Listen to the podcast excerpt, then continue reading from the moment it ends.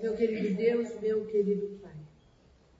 Obrigada, Senhor, porque estamos chegando ao final da nossa escola bíblica, bimestral de mulheres. Te agradecemos, Senhor, pelo privilégio que o Senhor nos deu de abordarmos esses assuntos e de realmente chegarmos a uma conclusão de que o Senhor instituiu a família e aqui no nosso plano horizontal ela não é perfeita. Abençoa-nos, querido Deus, neste tempo, esclarecendo questões e dúvidas que surgiram e que o Senhor possa nos dirigir realmente nesse tempo que temos. Senhor, estamos agradecidos. Em nome de Jesus, amém. A primeira questão, a primeira a responder é a Rosane. A Rosane abordou o tema batalha espiritual, isto. E a primeira pergunta. Uhum. Rosane, uma família onde todos são cristãos, pode haver batalha espiritual? Bom dia, meninas. Obrigada aí pelas perguntas. Vamos tentar colaborar para para a edificação do corpo de Cristo. Pergunta então se pode haver batalha espiritual quando todos os membros da família são cristãos. Ah, a resposta é sim, é o que a gente comentou durante toda a nossa conversa sobre batalha espiritual. Batalha espiritual é um tema abordado nas Escrituras, portanto, é um tema real e por várias vezes, em várias ocasiões nas Escrituras. Eu vou trazer para vocês aqui um trechinho de um desses versículos que abordam batalha espiritual. A nossa luta não é contra seres humanos, mas contra os poderes e autoridades, contra os dominadores deste mundo de trevas, contra as forças espirituais do mal nas regiões celestiais. Por isso, vistam toda a armadura de Deus para que possam resistir no dia mal e permanecer inabaláveis depois de terem feito tudo. E aí vem todos os elementos da armadura de Deus, dentre eles o capacete da salvação. O capacete da salvação é para os salvos. A mensagem sobre batalha espiritual é para os salvos. Para os ímpios isso não tem nenhuma, nenhum, nenhuma noção, nenhum nexo. Então, isso é para os que são salvos, é para a família de Deus. Então, o Senhor, ele nos treina para a luta, nos alerta sobre a luta e nos dá as armas para lutar. É para os filhos de Deus. Então, sim, é dentro da nossa casa, como filhos de Deus, todo mundo é crente, todo mundo é salvo e a gente está naquela loucura toda.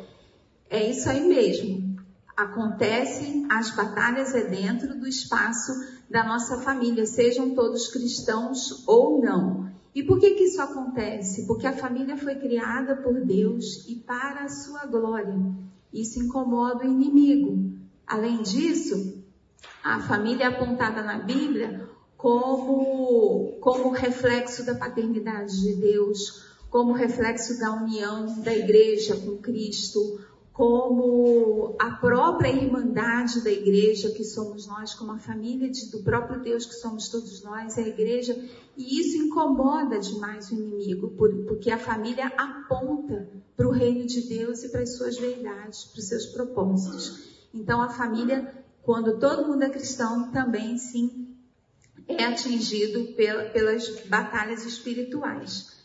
Ah, então nós temos ataques a nível pessoal, que acabam atingindo toda a nossa família, ataques para a família como um todo e ataque para várias famílias ao mesmo tempo. Talvez aqui, se a gente pensar, várias de nós estejamos em processo de batalha dentro da nossa família. Essa é a estratégia do inimigo mesmo. E aí por isso o Senhor nos ensina a lutar, nos alerta contra os males, o que acontece na batalha espiritual e nos dá as armas para lutar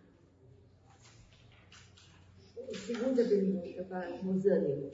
Como a batalha espiritual atinge a família quando só um é crente no Senhor Jesus?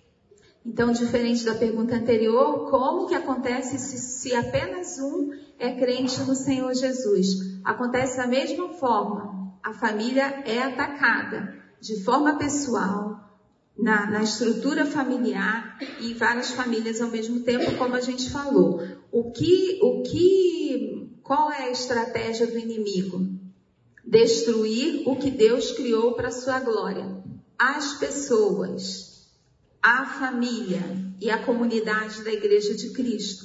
Então, de que forma acontece? Da mesma forma, a, a família é atacada. O que, que é diferente? Quando tem só você na família como cristão, só você enxerga a batalha espiritual como ela é, ou seja, no sentido espiritual. Então, de certa forma, você fica sozinha enxergando essa realidade para orar, para enfrentar essa batalha. Então, a batalha vai acontecer na sua família, a diferença é que você está sozinha. Pode acontecer também que tenham outros participantes da sua família que sejam cristãos, mas estejam no nível de maturidade pessoal ou espiritual ainda engatinhando. Então é uma ótima oportunidade para se treinar, para se conviver, para experimentar essa batalha e aprender juntos. Agora, se a gente realmente está sozinha como cristão, sozinha, na nossa família, a gente pode recorrer à família de Cristo, que somos todos nós. E a exercer o que, o que nos exorta lá 1 Tessalonicenses 5,11, exortem-se e edifiquem-se uns aos outros. Então, quem é que pode ajudar? Uma irmã que tenha mais experiência que você, que tenha mais maturidade na fé que você, alguém com quem você se sinta à vontade de conversar coisas que são ah, difíceis de enfrentar, coisas do nosso íntimo. Então, tem que ser pessoas que a gente confie e pessoas que sejam maduras suficientes para ouvir, nos aconselhar, orar junto, conversar junto, torcer junto com a gente, participar efetivamente daquele processo. E aí precisam ser bem procuradas dentro do espaço que a gente tem para que a gente possa ter essa liberdade de conversar. No mais, pessoal, o que gostaria de deixar também, ah, o lembrete que, que temos em Efésios 5, nos deixarmos se encher do Espírito. Encher do Espírito para que a gente possa enxergar a batalha espiritual, para que a gente possa ser treinada, deixar ser treinada pelo Senhor, entender que a luta não é nossa, nunca a nossa inteligência não basta, a nossa estratégia não basta, as nossas armas não bastam. Então, nos deixar encher pelo Senhor para termos condições de lutar essas batalhas. Outra coisa que a gente conversou também é trazer a memória que pode nos dar esperança. Nós já passamos por muitas outras batalhas, estamos passando por outras hoje, vamos passar por muitas outras. Isso faz parte da nossa vida. Trazer a memória o fato de que a gente passou por muitas batalhas e já venceu, já passou por elas, nos dá a confiança de que o Senhor continua conosco. E mais, não importam quais são as circunstâncias que a gente vive, as promessas de Deus, elas são inabaláveis. A fidelidade do Senhor continua junto com a gente. Ele está sempre ao nosso dispor, ao nosso alcance quando a gente precisa e quando a gente procura. Então, qualquer que seja a circunstância, por mais feia que pareça a batalha, é o Senhor que nos fortalece e nos faz enfrentar esse mundo espiritual, essas forças do mal. Ok? Deus abençoe cada uma de nós. Espero ter respondido, senão estou aqui. Sim pode responder também se em pessoal, se vocês quiserem perguntar. Elas, elas estão todas preparadas para isso, né? Agora, ela, Lívia, né? A Lívia uh, abordou o assunto de crises e traumas na família, né? Como enfrentar crises e traumas na família que todos nós certamente temos, passamos por isso. Então vamos ver. Uhum. Vai na mesma ordem? Aqui? Uhum. Traumas específicos, como luto, desemprego, acidente ou uma crise específica, como doença um vício precisam de tratamentos específicos? Bom dia. Primeiro eu vou dar uma resposta mais ampla e depois eu vou abordar cada um dos itens. É, as três perguntas que, que foram feitas do meu assunto, elas envolvem, primeiro de tudo, a gente analisar aonde a nossa casa está firmada, aonde está, é, aonde nós estamos, onde nós estamos construindo o nosso lar, se na rocha, se no terreno né, que, que não tem a estabilidade, qual é o alicerce da nossa casa.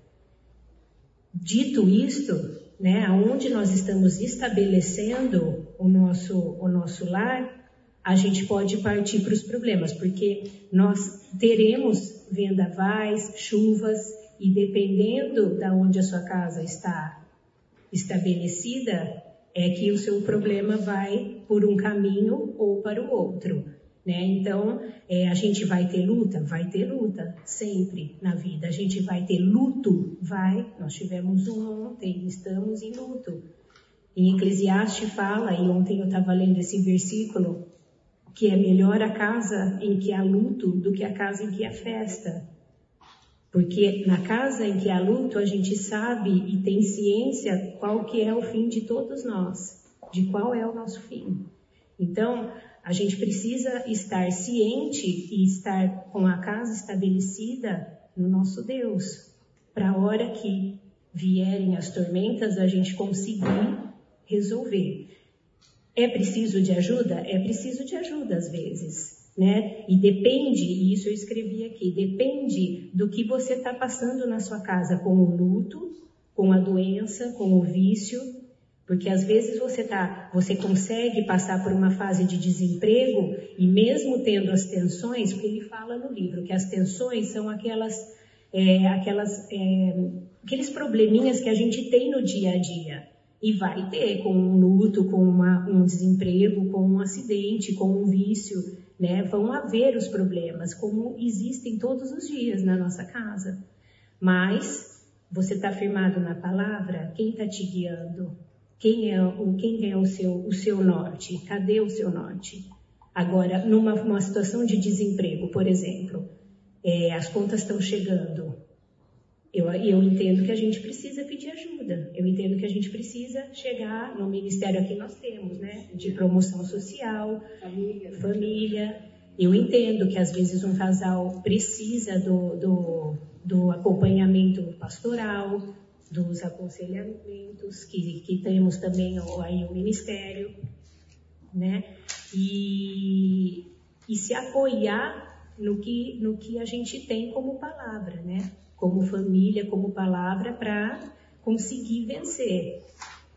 Outra coisa, é, o luto pode ser de uma intensidade para uma pessoa e de outra para outras, né? Eu entendo que que, que as pessoas lidam diferentemente com o luto. Se ele está causando na sua casa, na sua família, ao ponto de trazer um trauma e atrapalhar o que é o que é a, a, a, o lar necessário ali, eu acredito que você está precisando de ajuda. Às vezes ajuda não só um acompanhamento com, com o ministério, como pastor, mas às vezes um acompanhamento médico, né? E isso acontece como vício. E psiquiatra, uma, isso a gente tem à nossa disposição e Deus nos colocou isso à nossa disposição, né? Remédios, médicos e graças a Deus por isso. Além disso, nós temos, depois de firmada a nossa casa no, no, na rocha, e estar em acompanhamento, eu entendo que tenha soluções práticas. Não dá para você arrumar um emprego sentado na sua casa, no sofá. Você tem que sair e procurar um emprego. Eu vejo é, meu marido, às vezes, conversando com alguns, alguns amigos que perderam o emprego, mas o que, que você está fazendo de fato? Ah, eu comecei a, a mexer aqui no, no meu jardim, tudo bem, a gente pode começar com alguns serviços de casa, a gente pode começar ajudando, mas a gente tem que ir para a rua, a gente tem que ir procurar, a gente tem que ir fazer. A atitude tem que, tem que acompanhar o nosso processo, né? Outra coisa, é o luto. A gente consegue é, sair de um luto, sair de uma dificuldade né, só, só é, entendendo que o problema está só ali, não, a gente não consegue, a gente tem que ter atividades fora, né? Uma coinonia, um estudo, um, um café com uma amiga, um, uma tarde de oração. Então eu entendo que existem duas, dois caminhos a serem seguidos. Primeiro, você se estabelecer na palavra, você estar tá firme ali. Depois, você também tomar atitudes práticas. Segunda pergunta. Como tentar ajudar um filho que saiu de casa a reverter um trauma causado durante o período que viveu na casa dos pais? Deu para entender? O trauma aconteceu dentro da casa, pode ser variado, pode ser, né? Pode ser autoritarismo, né? Sim. Pode ser acidente, pode ser problemas escolares, coisas assim, né? Abuso já é outra coisa, né? Precisa especial. Uhum. Gente, isso então, é um tema que a gente casa... pode ficar horas conversando, né, Maria? Nossa. Então, depois a gente pode tomar um café. Mais se dois meses. É... Como reverter o trauma causado dentro da casa? E o filho já saiu, né? Isto já saiu de casa, o filho já não está mais. Eu vou me apoiar nas, nas respostas no autor do livro. Primeiro, deixar o caminho aberto para que ele consiga voltar e ter acesso a vocês como pais, né? É, eu sou pai, mãe também, mas ainda não tenho os filhos nessa idade de saírem de casa. Então, é um pouco mais difícil para eu entender algumas coisas, mas eu entendo que o caminho tem que estar aberto. É, uma vez o meu marido falou assim de uma, uma, uma menina que a gente conhece que tem se rebelado. Se ela fosse minha filha, eu a colocaria para fora de casa. E aí eu falei para ele, nós vamos conversar sobre isso mais tarde. Porque não é bem assim que a gente tem que, que entender o problema, né? Mas se aqui o filho já está fora de casa, o filho já, já foi para fora. Então, primeiro, a abertura para ele poder conversar. Segundo, quando a culpa e, e, o perdão não perdoado, não, não esclarecido, a gente não consegue seguir na relação. A gente não tem como, né? Então, eu entendo que na primeira oportunidade, ou se ela não aparece, que você faça uma, uma oportunidade de sentar, conversar, esclarecer e perdoar. Se você precisa perdoar, que você decida isso. Nós já sabemos que o perdão é uma decisão. Se você precisa pedir perdão, que você peça. E isso tem que estar às claras para vocês seguirem, para a gente continuar o caminho. Então, a primeira coisa que eu entendo é isso, que a gente precisa ter uma conversa, que a gente precisa sofrer um trauma, sofreu seu seu pai fez alguma coisa que você não gostou na, na, na sua infância, a gente sofreu uma ruptura, vamos costurar o tapetinho ali, voltar e, ter, e tentar amenizar a situação e seguir dali para diante. Seguir como? Agora que eu já pedi perdão, então vou ficar um pouquinho, vou né, deixar. Não, agora que eu pedi perdão, eu vou agir como cristã e, e, e tratá-lo assim, né? Aqui você tem a abertura para conversar, o que você está fazendo, o que você está vivendo lá fora de casa não, não pode não ser o correto, nós não estamos de acordo com o seu pecado, mas somos seus pais, te amamos, estamos aqui para qualquer coisa que você precise. Hum, eu queria completar uma coisa do que a Lívia falou. Nesse caso, seja o trauma na família, seja o filho dentro de casa, ou seja fora, e eu aprendi isso com o nosso pastor Fernando. Não deixe quebrar o vínculo. Não deixe quebrar o vínculo. Se o vínculo for um fio de cabelo, invista nele. Não deixe quebrar o vínculo. Porque foi o que ela falou. Depois que quebrou, é muito mais difícil retomar. O autor fala muito isso, Maria, de a gente deixar o caminho livre, porque senão. É, o caminho livre. Não quebrar o vínculo é mais do que o caminho livre. Uhum. Ixi, agora. É, tá aqui. Uhum. O que você entende por vínculo? Vínculo. A relação, o amor, o contato. Entende? Sejam flores e passarinhos apenas que você converse. Entende? Não tocar no assunto do trauma, digamos.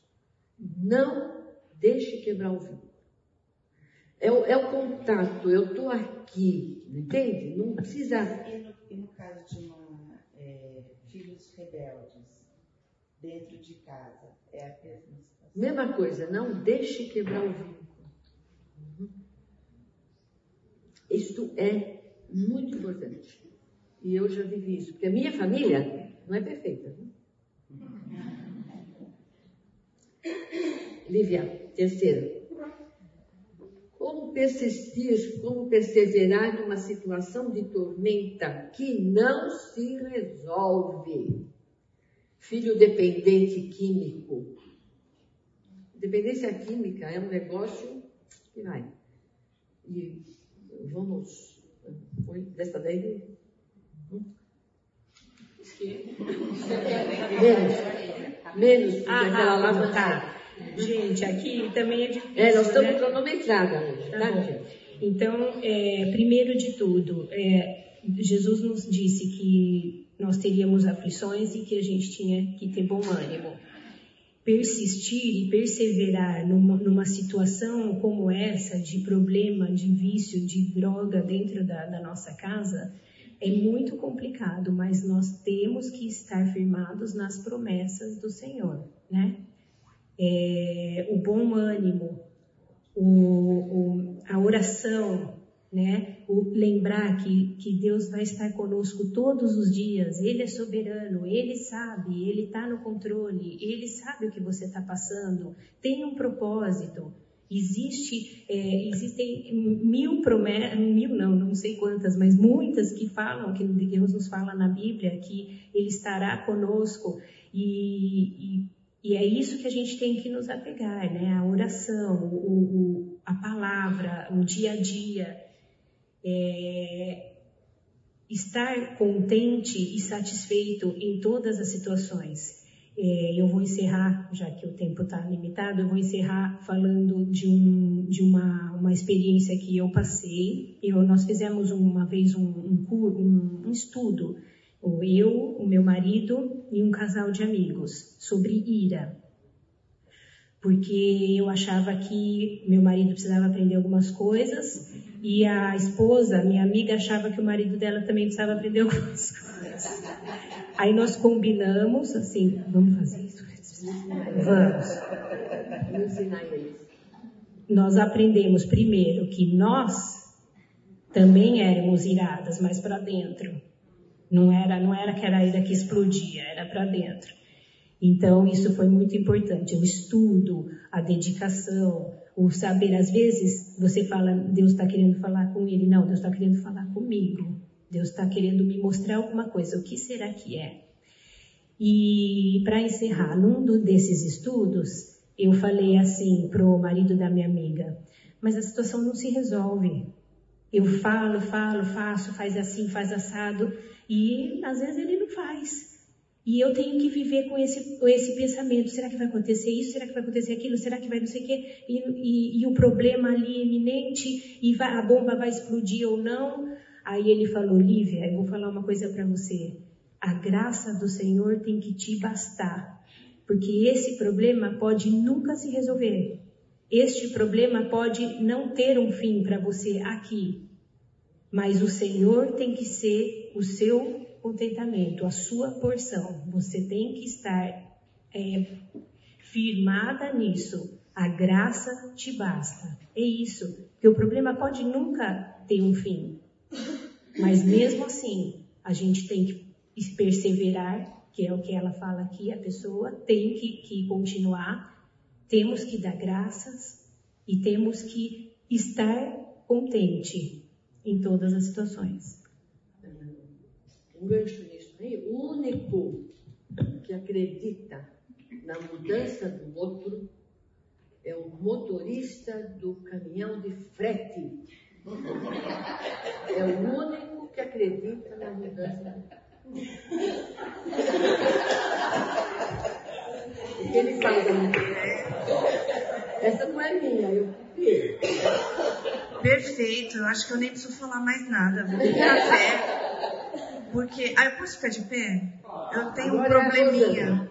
É um problema. abordou envelhecimento, né?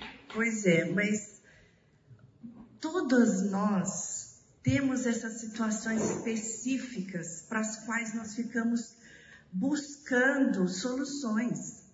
Eu direto eu fazia isso, eu tinha um problema, eu ia, eu cansava os conselheiros, porque eu falava, mas eu quero resolver esse. E eu ficava pingando naquilo. Até que, de fato, quando a graça te abraça, você fala: Meu Deus, não é a situação que tem que mudar, ou se é que ela vai mudar ou não vai mudar. É o meu coração diante do Senhor. Por isso que todos os princípios aqui são macros. Senão nós ficaríamos dando receitinhas de como viver e nós não podemos. A minha dor é mínima, talvez perto da dor do outro. Eu não passo o que o outro passa. Mas o Senhor, o Rei do universo, abra por favor, Salmo 116. Lê comigo. Como lidar com um idoso imaturo? As perguntas vêm assim, eu recebi várias perguntas. Meu pai é teimoso, a minha mãe não quer auxílio, eu quero ajudar e não consigo. Recebi retornos de pessoas falando: eu estava insegura se eu estava fazendo corretamente para o meu idoso da minha casa. E essa palavra de dizer, o Senhor já está obedecendo o Senhor, isso me aliviou. Então, o Salmo 116 ele diz: Amo o Senhor, porque Ele ouve a minha voz e a minha súplica, e Ele se inclinou para mim. E é isso que acontece quando a gente busca o Senhor em oração. O teu coração é abraçado. E você vai continuar com seu idoso teimoso. Aqui veio uma pergunta: o que, que você acha mais difícil? É quando ele tem muita idade? É quando ele tem alguma questão é, agressiva? Não dá para ficar ranqueando o que é mais difícil como a Maria falou, não é eu vou acreditar na mudança do outro. Não, eu tenho que buscar no Senhor a mudança do meu coração. E eu tenho dezenas, não, eu com mais de 50 anos, mais centenas de experiência em oração com o Senhor. E no envelhecimento, tanto do meu quanto dos mais próximos, eu tenho muitas experiências. E eu quero contar uma coisa bem particular minha que a experiência pessoal jamais deve se transformar em doutrina universal. O que eu passei é meu. A doutrina do Senhor, o princípio do Senhor, isso sim é para todos. O Senhor se inclina para mim, para todos, mas a minha experiência com Ele é diferente do que o Senhor vai dar para você. E eu estava enfrentando uma situação com a minha mãe que ela é bem teimosa. Eu não sei, acho que eu puxei um parente distante, né? Porque eu sou meiga, nasci meiga. E sempre é assim, veja, depende da perspectiva. Os meus pais são teimosos, ou a minha tia é agressiva, tal, mas depende da perspectiva. Porque quando você tem um olhar no Senhor, tua perspectiva muda. E vou dar um exemplo. Eu estava saindo, eu tinha 12 anos. Minha mãe estava em processo de conversão. Eu estava saindo de casa, nós íamos a uma igreja no quarteirão de baixo, e meu pai andando na calçada, aquele flamboyant, ele forra de folhagem a calçada. E meu pai falou, mas que coisa, tem, tem, que ficar limpando toda hora esse negócio, me entope aqui. É, mas que? Ele andou para frente, a minha mãe em processo de conversão olhou e falou, Senhor, que tapete lindo que o Senhor estendeu para eu passar. Perspectivas diferentes. Então, vou contar a experiência que eu tive.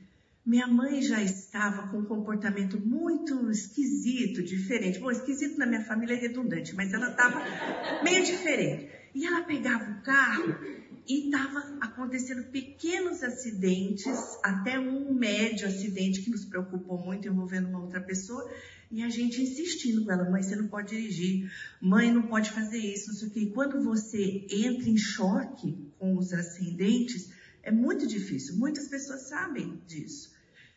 E você não pode abrir a cabeça da pessoa com um martelo e falar, você tem que aceitar o que eu estou falando. Então, eu estava muito preocupada, eu estava extremamente ansiosa. E todo mundo que eu conversava falava, viu, me dá um conselho. O que, que você acha que eu faço? Eu preciso fazer isso. Recebi tudo quanto é tipo de conselho, até do tipo, esquece, a vida não é sua.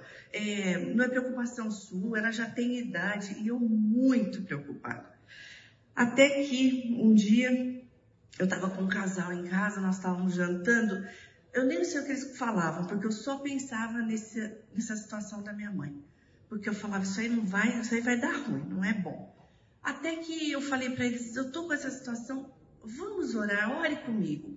E nós pudemos, naquele momento, fazer o que está em 1 Pedro 5, 7, né? Lançando sobre ele toda a sua ansiedade. E eu experimentei, o Senhor se inclinou para mim. E eu realmente aquela paz que excede toda a compreensão tomou conta de mim aquele dia. Era uma noite. Naquele mesmo minuto que nós estávamos orando, e eu fiquei sabendo isso no dia seguinte só. Passou algum carro da polícia ou do Detran na frente da casa dos meus pais. E o carro parecia um tanque de guerra, porque era tudo batido, tudo horroroso. Eu acho que eles acharam que era um carro abandonado. Buscaram a ficha do carro e tinha uma pendência de 1850, de sei lá de quem, de um. não sei exatamente o que, que é. Eles guincharam o carro.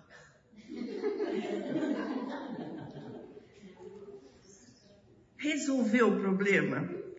Eu pedi para acontecer? A minha experiência com o Senhor, o que eu senti naquela hora, o que a certeza da confirmação da palavra foi o que aconteceu comigo. Por isso que, reforçando a Lívia falando, talvez a situação não não resolva, a situação não muda, mas você diante do Senhor, em oração, em comunhão, você vai estar completamente mudada. E o teu olhar para o Senhor vai ser diferente. E também para as situações. Nós já vamos para o intervalo? Intervalo, né? Uhum. Eu, eu posso orar, Maria? Sim. Com o grupo? Então Sim. vamos orar, colocar isso diante do Senhor. Senhor, eu estou vendo aqui tantas irmãs em luta e sofrendo eu tenho certeza que o Senhor não está desprezando ou alheio a qualquer sofrimento aqui. O Senhor Jesus passou por sofrimentos aqui e Ele é que intercede por nós, porque Ele sabe o que estamos passando. Então, ó Deus, eu te peço, Pai, que a tua graça nos abrace a todas agora e que nós tenhamos a certeza que suficiente na nossa vida é o Senhor Jesus. E não todas as situações resolvidas. Alegra, Senhor, de novo no nosso coração, na salvação proporcionada por Jesus. Nos alegra, Deus, na tua força e recebe, Senhor, a nossa oração porque é sincera. Em nome de Jesus eu oro. Amém. A Rose nos falou de um tema dos mais polêmicos, né? Da, nosso, da nossa EBA, que é rumo ao divórcio. Então, eu já vou fazer. Pode ser na ordem que está? Pode ser na ordem que tá. Eu tenho as perguntas também, Maria, se você Sim, quiser. É. Uh, perguntas para a Rose, né? Primeira, violência, abuso físico, sexual, financeiro, emocional, abandono, são motivos para divórcio? É, primeiro eu queria pedir desculpa, eu cheguei depois, porque meu marido está com Covid. É, e ele está dando aula online, então eu avisei que eu chegaria depois para não cumprimentar vocês. E eu vou responder as perguntas e vou embora antes para não correr risco com vocês. Embora eu já tenha tido, segundo o Elbe, a cepa do Wagner diferente da minha. Então, já viu, né? Então, é, essas coisas que a gente vive. É, primeiro eu estava ouvindo, eu estava sentada no estacionamento escutando, ainda bem que está gravando. e gostei do que a Rô falou, tanto a Rosane como a Rosana, que a gente sofre as batalhas espirituais e no casamento não é diferente. E graças a Deus que tem solução para todas as coisas. Né? E lógico que o diabo ele é astuto, né? E ele vai fazer com que a gente sofra no casamento também. E esse assunto sobre violência, ele é terrível, terrível. Então, a primeira coisa que eu vou falar é a seguinte: se você sofre violência, ou se você vê alguém sofrendo, primeira coisa é que tem que ser tratado de forma penal. Chame a polícia. Vocês estão escutando? Chame a polícia. A Maria já trabalhou na delegacia. Exatamente. A Maria já trabalhou na delegacia das mulheres e ela sabe bem o que é isso. Então, biblicamente, tem tratamento para o arrependido? Tem. Mas ele tem que sofrer consequência penal e legal. Então, chame a polícia. Não adiante, não adianta vir é, no, procurar o auxílio antes de, da, da parte legal, né? Então, parte legal. E depois, se arrependido, sim, vai ter um tratamento bíblico e o Senhor pode perdoar. E aí, é, como eu já disse, cada caso aqui na igreja é tratado muito seriamente, né? Não se passa band-aid num tratamento assim, tá? Ah, então, quanto à violência física, esse é um parênteses. Aí depois foi colocado vários abusos, fiz, é, sexual, financeiro, emocional e abandono. E pergunta se são motivos para divórcio. É, lembrando que quando eu dei a aula, é, eu sempre falei contra o divórcio. Nós trabalhamos sempre a favor do casamento, tá, gente? Nunca a gente trabalha a favor do divórcio. Então eu nunca vou falar para vocês divorcie, né?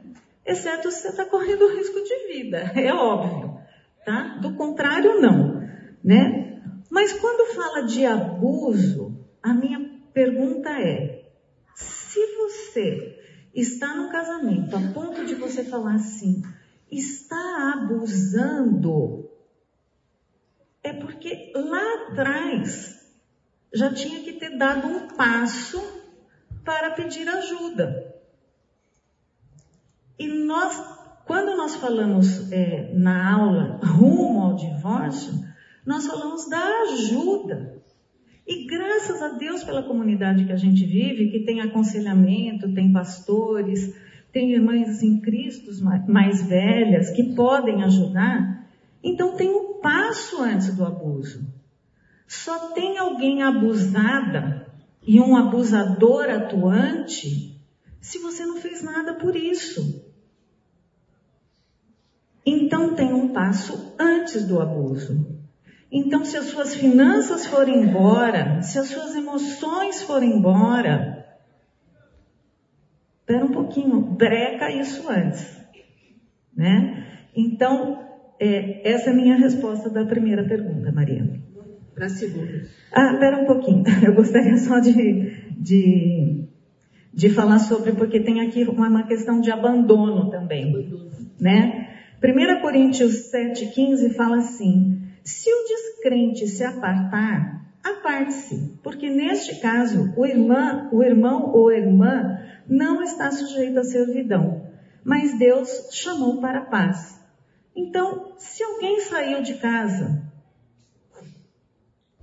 paciência, foi embora. Isso se for descrente. Se for cristão, procure um dos pastores, ele vai te orientar no que fazer no caso se for um, um cristão. Tá bom? O que fazer quando há consciência de um divórcio errado ou precipitado? Eu acho que tinha uma antes, mas eu vou responder essa. Não, não, pode ser essa. E se um dos cônjuges já está em outro relacionamento? Isso. Bom, vamos lá. São duas perguntas em uma, tá? É, se é, se há consciência de um, de um divórcio precipitado ou errado, uh, sempre existe possibilidade de reconciliação. Sempre existe. Você divorciou para Deus. Se a outra pessoa não está casada, porque aqui fala assim, e se um cônjuge está num relacionamento? Não necessariamente a pessoa está casada nesta pergunta. Fala que está num relacionamento, pode ser que esteja namorando.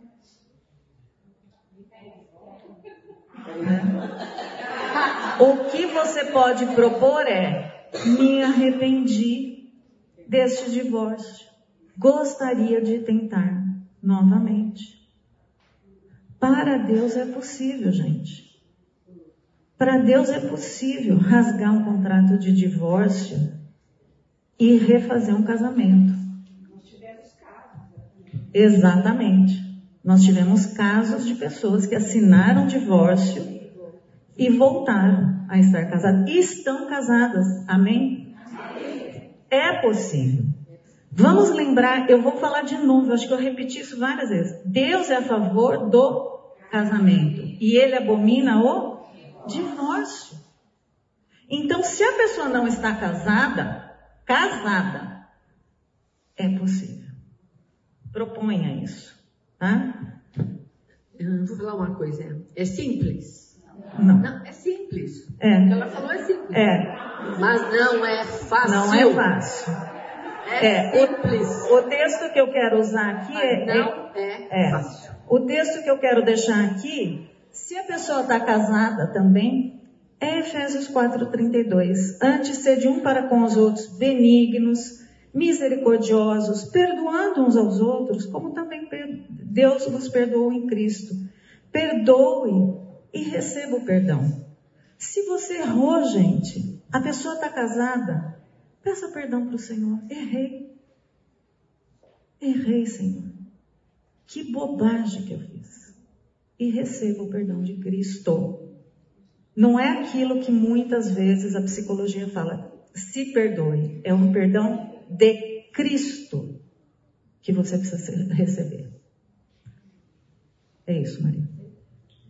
Terceira, gostaria que você falasse sobre desajuste sexual como um dos motivos que levam ao divórcio ou causam problemas no casamento. A pessoa que fez a pergunta não especificou qual é o motivo, qual é o tipo de desajuste. É fácil essa pergunta? Inclui pornografia, Ai, pode Deus do poliamor, que está muito na moda. Não pode, né? São desajustes, né? São desajustes. Mas é a Rose que vai responder, não sou eu não. Abram Hebreus 13, 4. Não é a Rose que vai responder. Ainda bem. Hebreus 13, 4 fala o seguinte: Digno de honra entre todos seja o matrimônio, bem como leito sem mácula, porque Deus julgará os impuros e adúlteros. Leito sem mácula, minhas queridas, significa sem defeito, puro,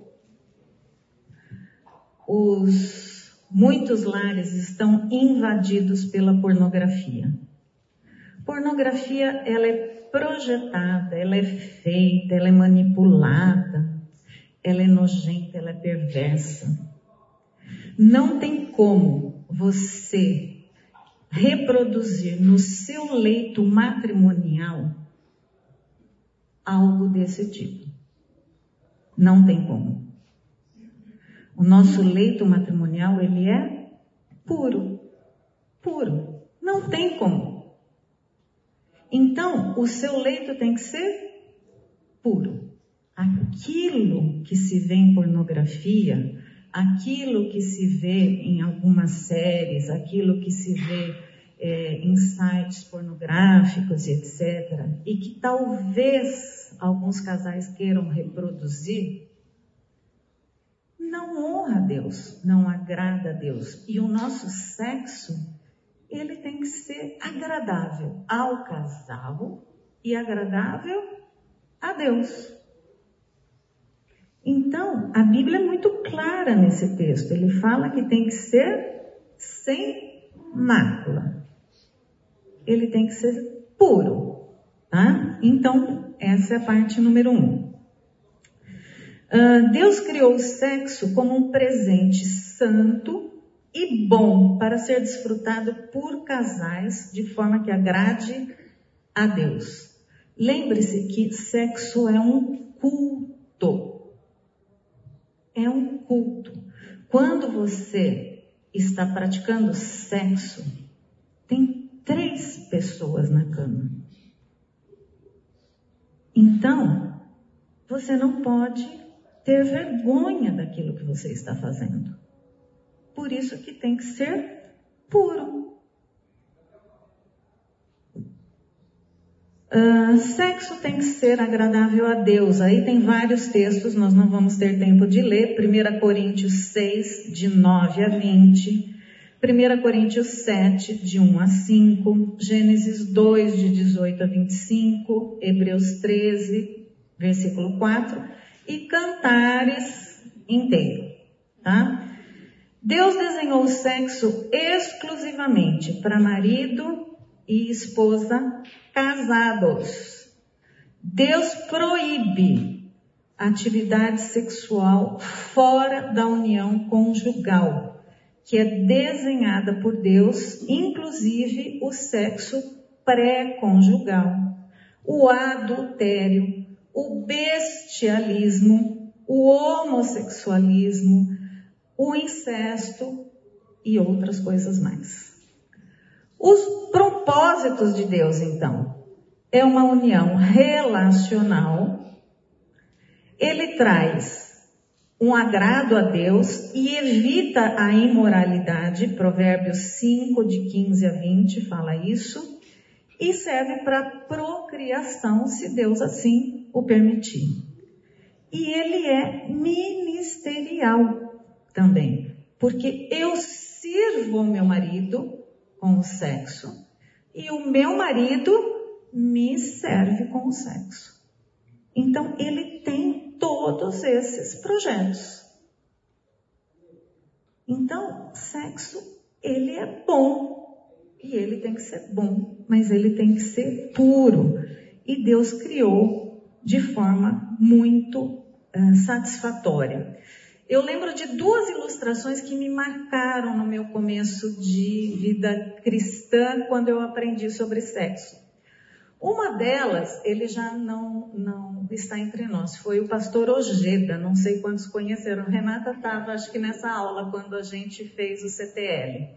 E ele falou que quando você vai a um restaurante, a pessoa não come pelo olho, pelo ouvido, pelo nariz ele só coloca a comida pela boca.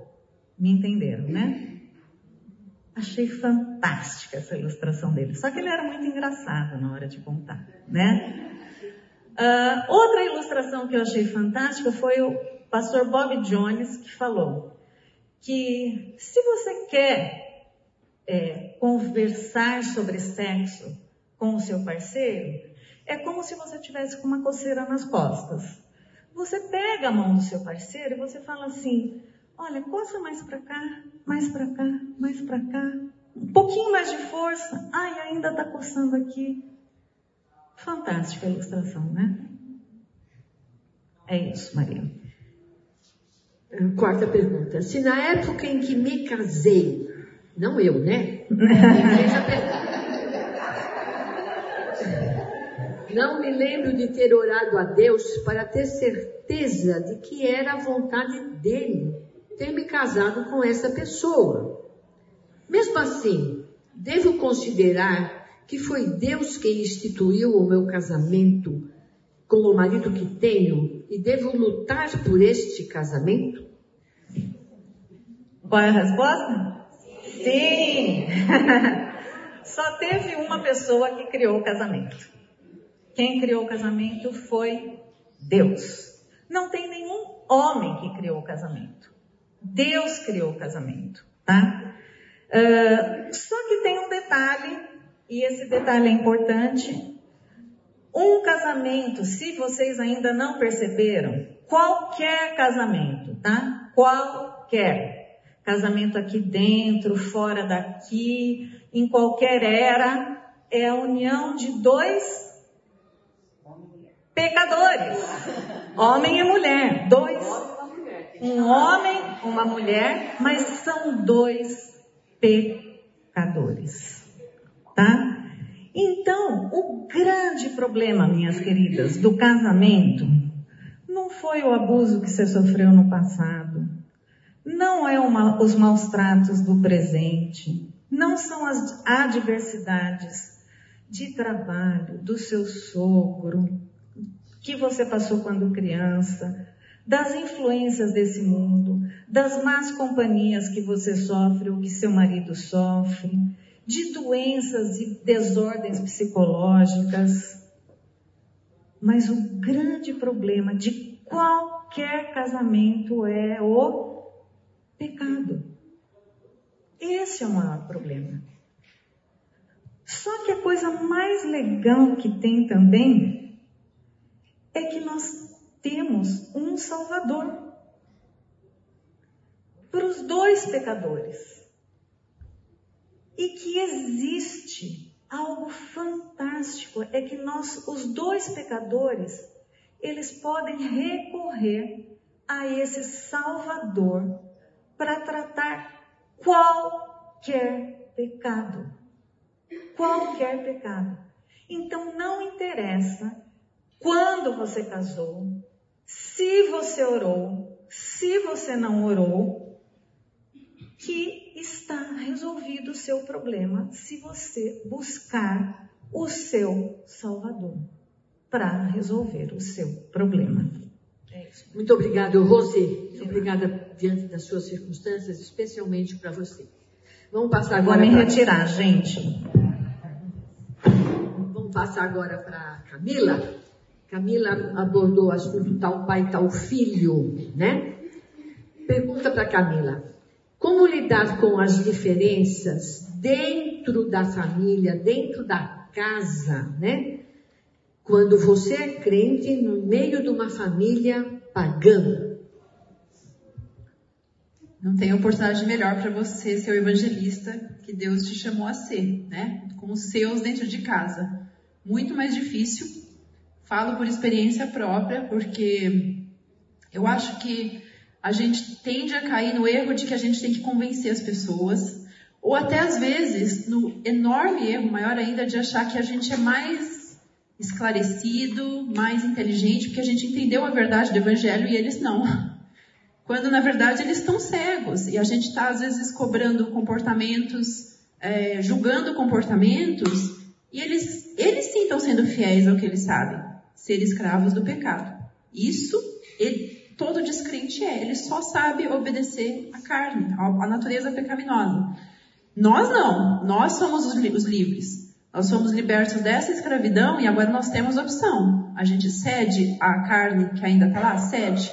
Mas nós deveríamos ser as diferentes. Então, quando você tem está cercado de familiares, né, que estão agindo, às vezes fazendo escolhas que você está vendo que obviamente não vão levar é, para a vida, e você começa a apontar o dedo para o erro, você não está julgando, sempre pregando, né? Aquele exemplo que a Lívia deu do pai que visitava a filha é, que estava num relacionamento ilícito, tinha um netinho. Se ele fosse lá e apontasse o dedo toda vez, ele ia quebrar aquele canal que a Maria falou que a gente tem tanto que preservar. É muito difícil porque na tentativa de salvar a alma, né, no desespero, às vezes da gente de resgatar os nossos familiares, a gente perde a mão julga, fala mais do que deve, e de novo, fala por experiência própria, né? Mas é, é, se a gente não conseguir ser, assim como os nossos filhos, evangelizador na nossa família, que dirá com os do mundo, que não conhecem o nosso lado. Né? A gente está dentro de casa, eles estão vendo os nossos pecados. O mundo está tá vendo só a sua, talvez a sua faceta de bom cristão, e não está vendo o, a diferença, não está vendo quem é você. E eu acho que o melhor atrativo para o evangelho é você mostrar a diferença que ele faz na sua vida quando as coisas não vão bem. Quando as coisas vão bem é fácil. Mas na perda, na dificuldade, no medo diante de uma pandemia, se você puder mostrar uma reação diferente para os seus familiares, talvez eles possam realmente o que ela fala tem sentido, ao invés de ficar apontando o erro. Né? Mostra com um exemplo positivo e não tentando converter no argumento de forma muito simplista, é o que eu tinha para essa pergunta. Sim, mas deu para entender bem, né? Uh, a Camila vai falar agora sobre alguma coisa que a gente tem ouvido aqui não, né? Na fonte, graças a Deus, não. Mas a gente vê na televisão, a gente vê em outras denominações, como uh, tratar a questão da maldição hereditária na família, né? Vocês já ouviram falar sobre isso, né? maldição hereditária. O que, que a palavra nos fala sobre isso? E eu, essa, fui, essa pergunta fui eu que fiz, e eu pedi para Camila estudar um pouquinho sobre isso para falar para a gente. É óbvio que quando eu ouvi a pergunta, é, tudo na vida eu acho que a gente tem que fazer isso. Quando você ouve uma coisa que parece assustadora, que parece diferente, a primeira coisa eu, eu me pergunto, eu falo, o que, que eu conheço sobre Deus? Por isso que você tem que conhecer o que Deus fala. E a primeira coisa que se alguém fala maldição hereditária, a primeira coisa que me vem à cabeça é assim: Deus é justo, Deus é amoroso, Deus enviou seu filho, porque raios ele iria colocar uma maldição que é inquebrável, que é o que essa, essa ideia de maldição hereditária traz, de que é algo que você está preso, escravo e aquilo praticamente você não tem escolha, você vai ter que viver com aquilo. E os textos que são usados para levantar essa, essa, essa, essa, interpretação estão lá quando uh, Moisés recebeu a lei, tanto em Êxodo, depois em Deuteronômio, quando ela foi repetida, uh, Deuteronômio 5, 9, Êxodo 20, ah, alguma coisa, vou lembrar depois. Que a, a, a maldição, que, que o Senhor iria visitar a iniquidade dos pais é, por até mil gerações, aliás, a, por, de quatro a cinco, três a quatro gerações, e a, o bom caminho dos pais seria visitado até a milésima geração. Como nação, Deus estava dizendo para Israel, é o seguinte, as, as escolhas como nação vão ter repercussões. E se você parar para pensar, alguém, alguma família viveu mil gerações da época da entrega da lei? Não. É, então, assim, a primeira coisa, esse mil faz sentido? Não faz, porque não tem mil gerações a serem quebradas em família alguma. Né? Estaria, é, é uma forma de dizer a, a maldição seria eterna. E que maldição eterna é essa?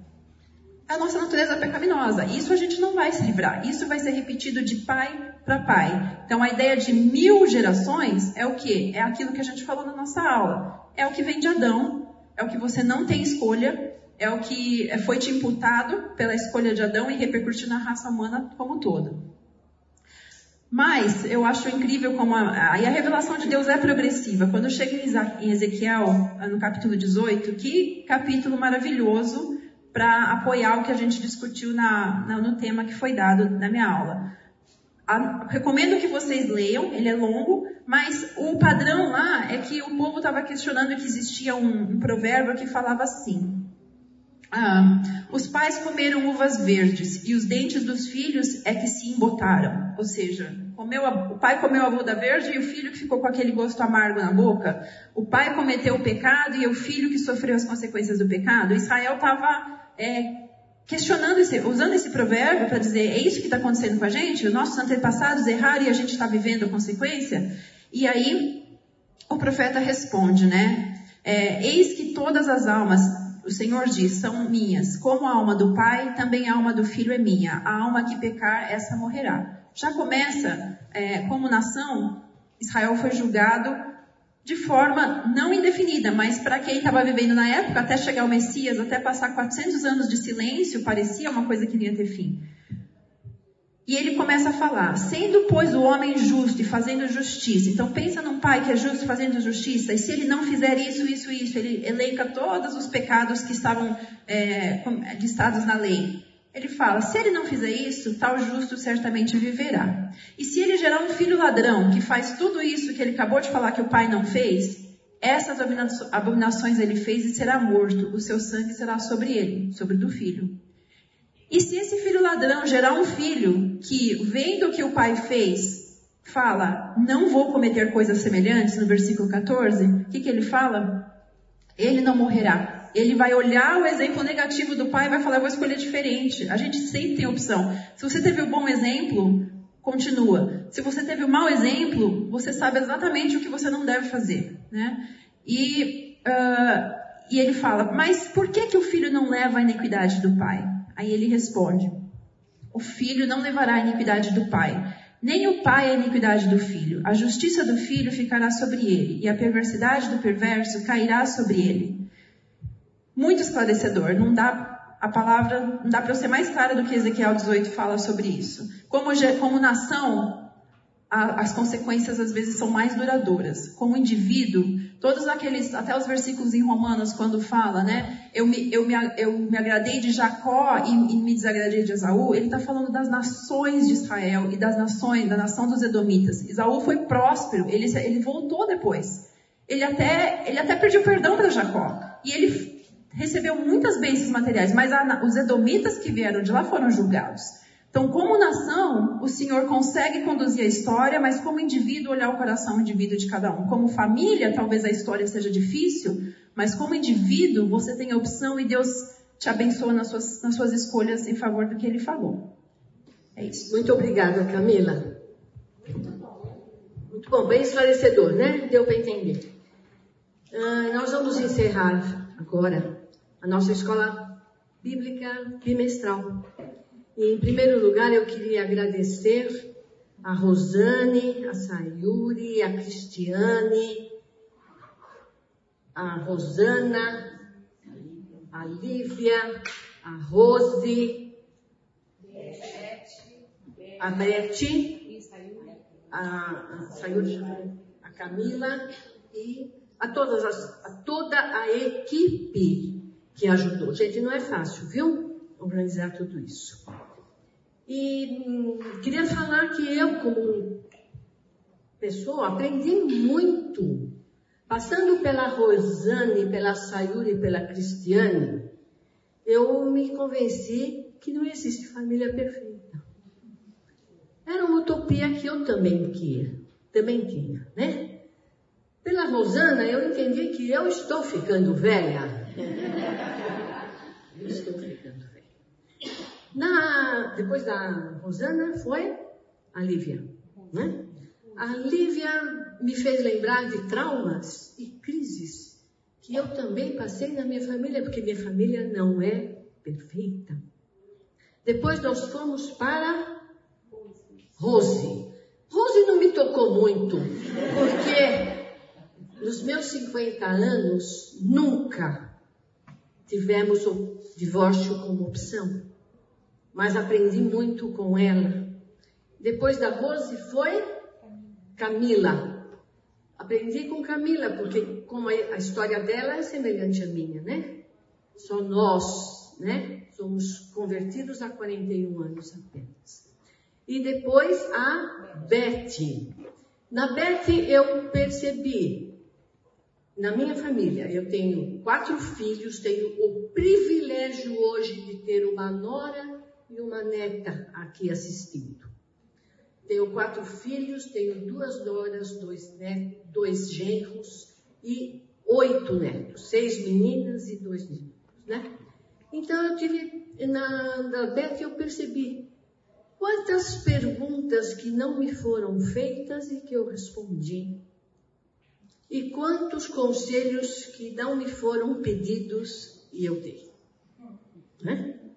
Então eu tive assim no panorama da escola bíblica eu aprendi muito. Fizemos 50 anos de casados, dia 4 de março. Rosana administrando. Todo mundo trouxe foto, eu também trouxe.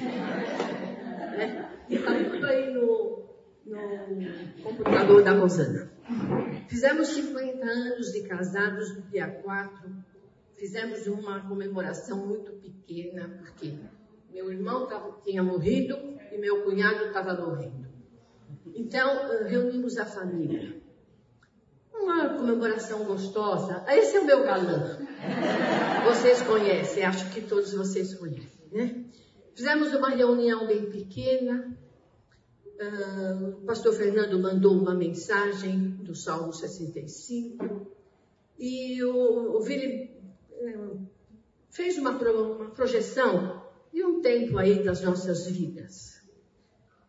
Antes da projeção, um dos meus filhos se levantou e disse que ia falar em nome dos filhos. Aí, pai, pode pôr os Ó, esse é o meu filho mais velho, mora no Rio, pode passar. Uhum. Esta é minha filha Lília, as meninas dela. Esse é o Klaus, a Heloísa e a que está aqui, e a Clara e a Alice. E aqui a Aline mora em São Paulo. Daniel, Sara e Thomas. Meu filho se levantou e disse que ia falar. E, gente, eu quero falar uma coisa antes. Não estou querendo exaltar. Mas eu quero que vocês se prendam ao legado que a gente vai deixar. Ele se levantou e falou. Começou assim: melhor coisa que o meu pai me deu foi o Evangelho. A melhor coisa que o meu pai me deu foi o Evangelho. No testemunho dos depois minha filha deu, nenhum deles falou, nem de Disneylândia, nem de faculdade paga, de formação acadêmica, nem nada. Depois do decorrer, ele falou de alguns versículos, né? Citou uh, treina a criança que a Lídia, que a Lídia citou, no caminho em que ela deve andar e como nós nos esforçamos de treiná-los. E no decorrer da palavra dele, ele falou: tem muita coisa da minha vida que eu não concordo com os meus pais. São visões óticas de vida. Mas os princípios que ele me deu, eu sigo que são os princípios da palavra. E nisso eu queria deixar para vocês a importância do legado que a gente vai dar para os filhos. Quando você fizer 50 anos de casado, o que você gostaria que o seu filho falasse de você? Sem dúvida, é emocionante. Aí minha filha falou, e minha filha falou de uma, essa última, de uma forma mais prática. Ela falou: coisas que eu lembro da minha casa, né? Minha casa era uma casa aberta.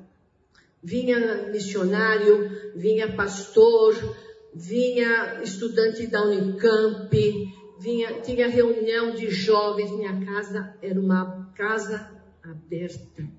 Minha mãe inventava a noite da pizza, inventava o sábado do hambúrguer e juntava gente lá que a gente nem conhecia.